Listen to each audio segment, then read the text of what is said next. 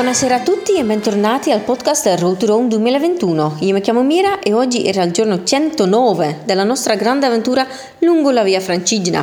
E oggi una giornata, una tappa medio lunga, 23 km da Torchiarolo verso Lecce e oggi c'era tantissimo vento, ma proprio tanto, tanto, tanto. Magari, magari di tutto Road Rome era la giornata più, con più vento.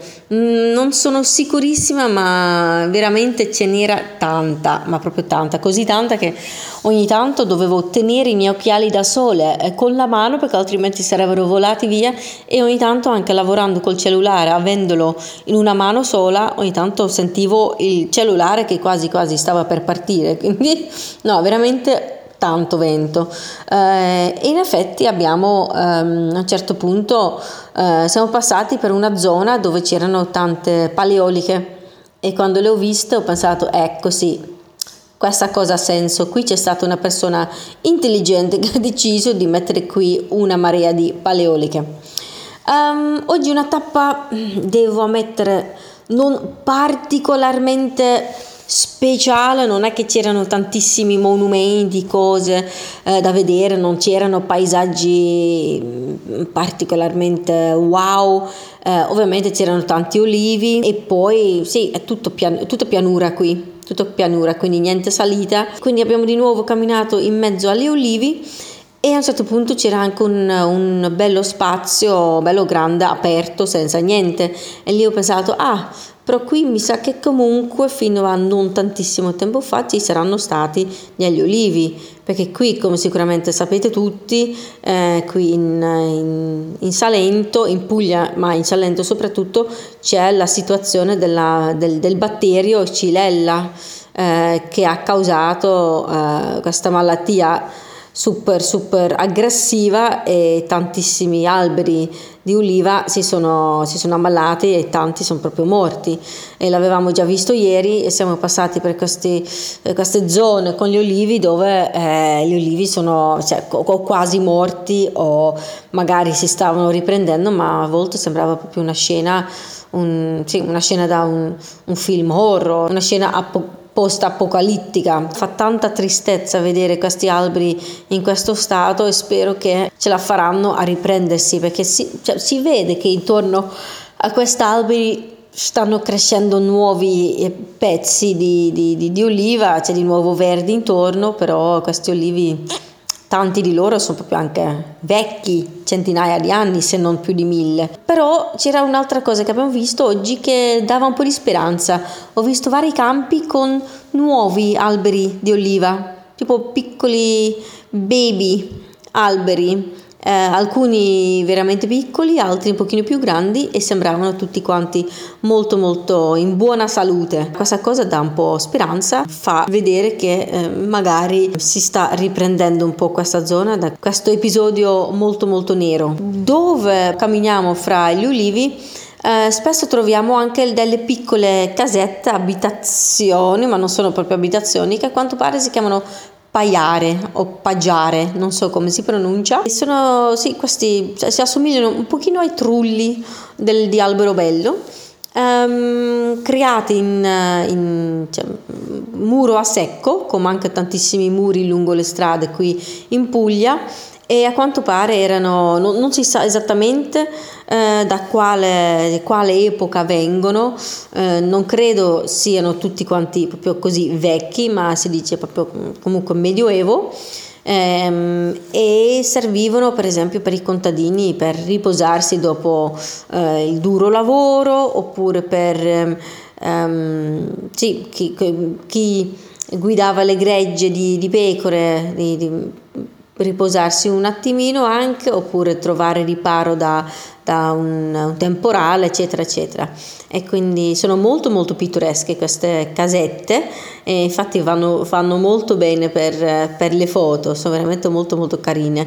Eh, invitano proprio a, ad entrare. A un certo punto poco prima di Lecce eh, siamo arrivati nel paese di Surbo. Molto all'ultimo siamo riusciti a um, fissare un appuntamento con il, con il sindaco che era molto contento di conoscerci di vederci di incontrarci e di sentire della nostra iniziativa e sembrava molto interessato anche ad aderire alla nostra associazione, quindi speriamo che non solo parole, ma che sarà anche proprio un, seguito da un'azione vera e propria. L'ultima parte fra Surbo e Lecce non era particolarmente bello, molto industriale, c'è un po' di periferia, la strada statale accanto, quindi tanto traffico.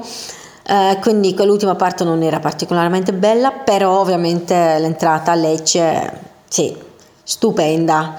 Uh, città barocca, bellissima, conosciuta uh, molto bene in tutta Italia, molto amata, penso un po' da tutti quanti, tutti quelli che ci sono stati, cioè, ci rimangono sempre molto molto um, sì, affascinati.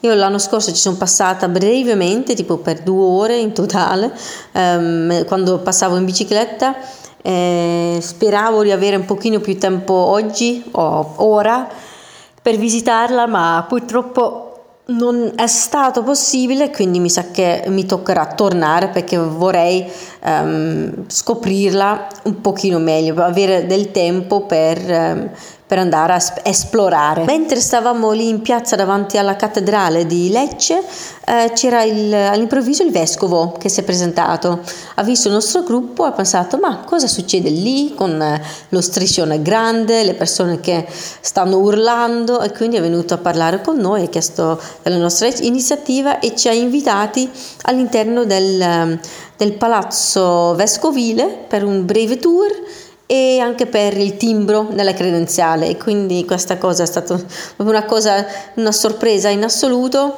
Um, anche l'assessore che ci stava aspettando al, al museo uh, è venuto lì così abbiamo fatto l'incontro il benvenuto ufficiale lì e poi eh, noi siamo andati eh, lì dove dormiamo, eh, nella nostra eh, struttura ricettiva, la foresteria sopra il museo di, credo sia arte contemporanea. Più tardi oggi nel pomeriggio c'era un incontro con alcune associazioni locali e anche con un, una classe di, di, di studenti del, del liceo e poi um, sì, dopo siamo andati a cena e devo dire um, ero molto contenta perché anche se mi piace tantissimo la cucina italiana con la pasta, con il secondo, con i contorni, i dolci, eccetera, stasera abbiamo mangiato in un pub burger, patatine fritte e birra ogni tanto ci sta, ogni tanto ci vuole, io avevo tantissima fame, sono stata veramente molto bene lì, ho mangiato da Dio, ho veramente goduto ogni pezzettino, ogni grammo di quello che ho mangiato stasera.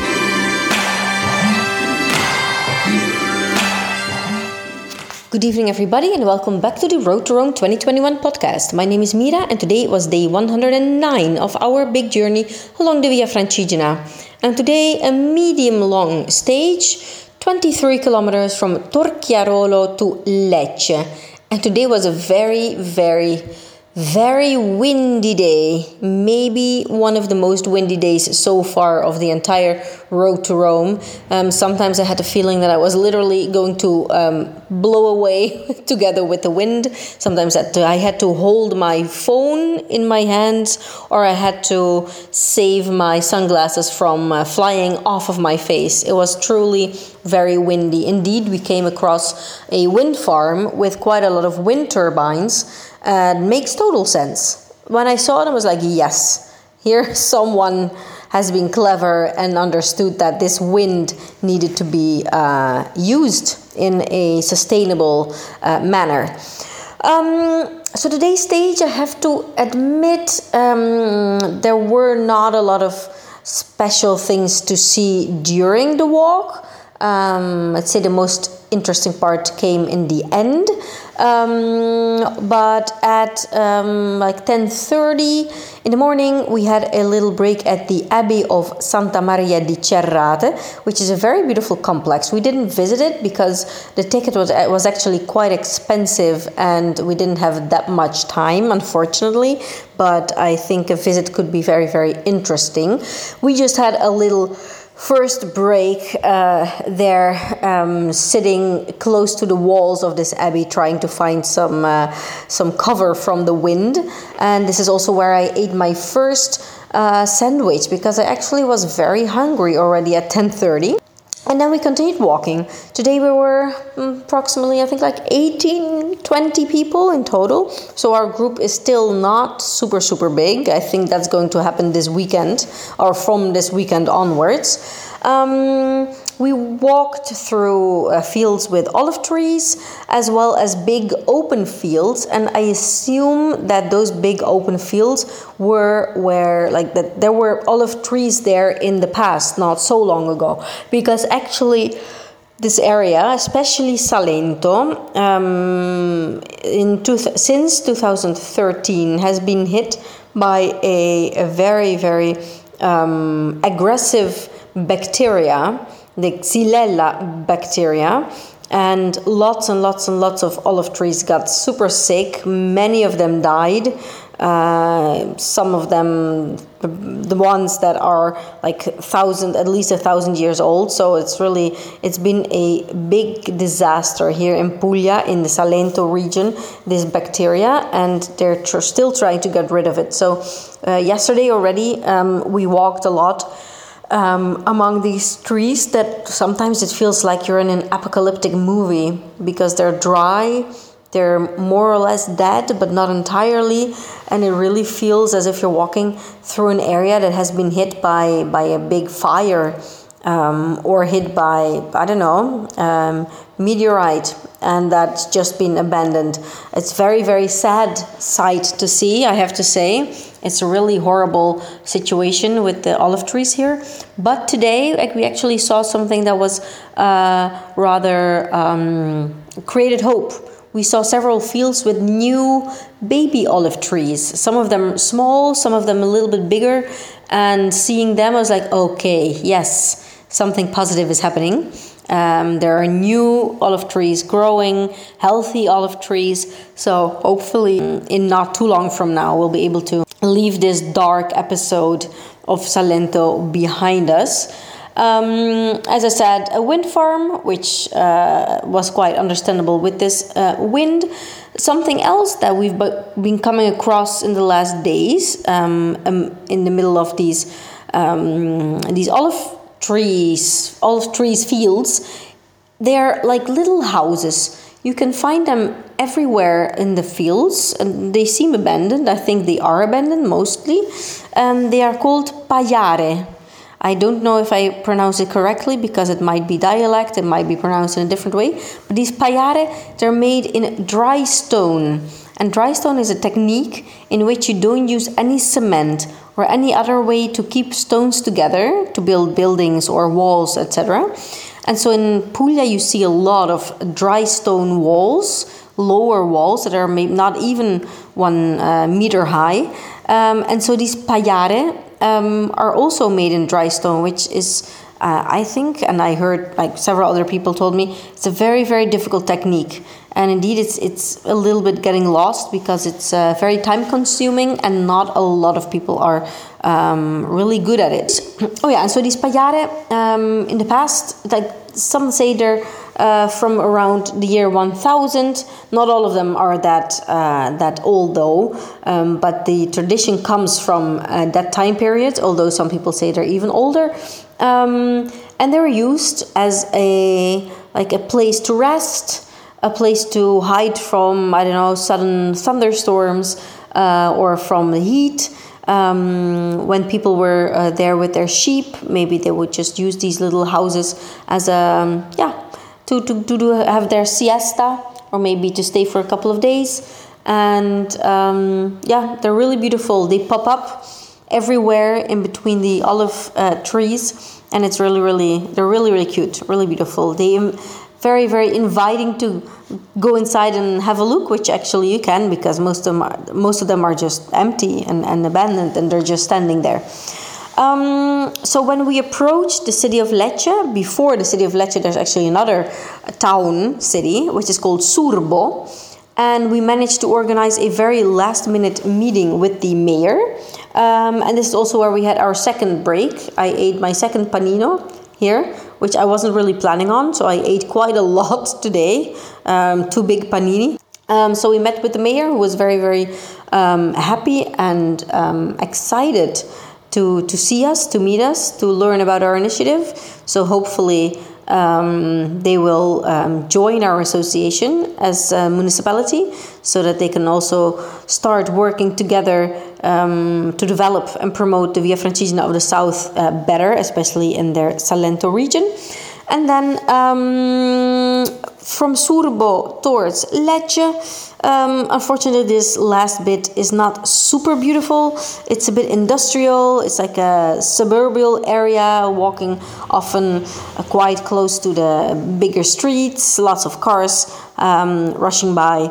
Uh, so, yeah, entrance into Lecce, however, was very beautiful. Lecce is very, very famous, very loved city by Italians, not just Italians from here, but Italians from all over. It's a Baroque city and it's truly gorgeous. It's really, really amazing. I was here last year on a very, very quick visit. I didn't really manage to see it properly. Unfortunately, also this time I won't have time to discover Lecce um, in a more in depth way.